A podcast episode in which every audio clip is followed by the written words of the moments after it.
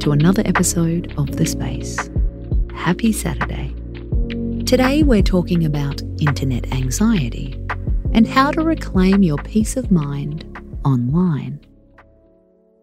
This is the specialist subject of broadcaster Naomi Shimada.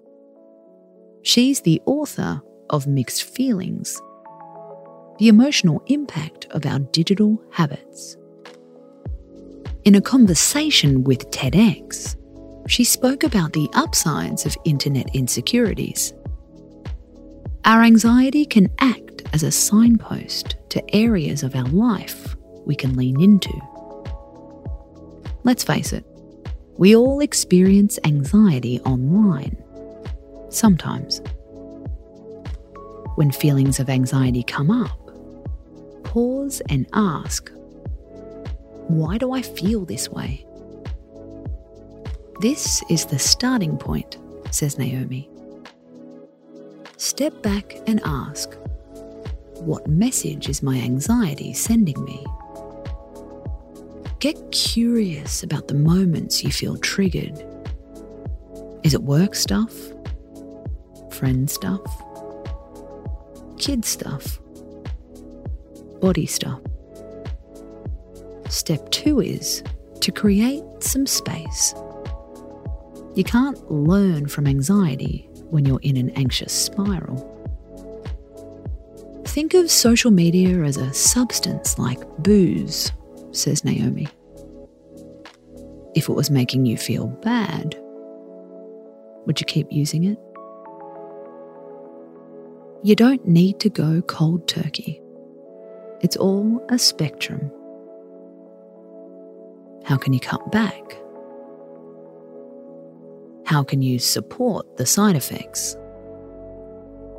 Take the weekend off Instagram. Take social media off your phone. Balance your online time with meditation.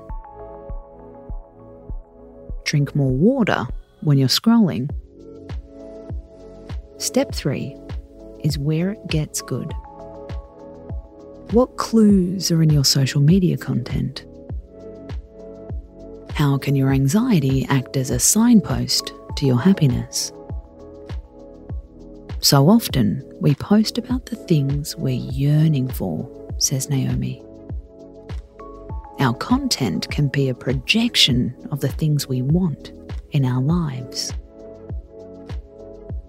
We post about people we want better relationships with we post about moments we want more of. We post about the person we want to be. What can we learn from what we're projecting?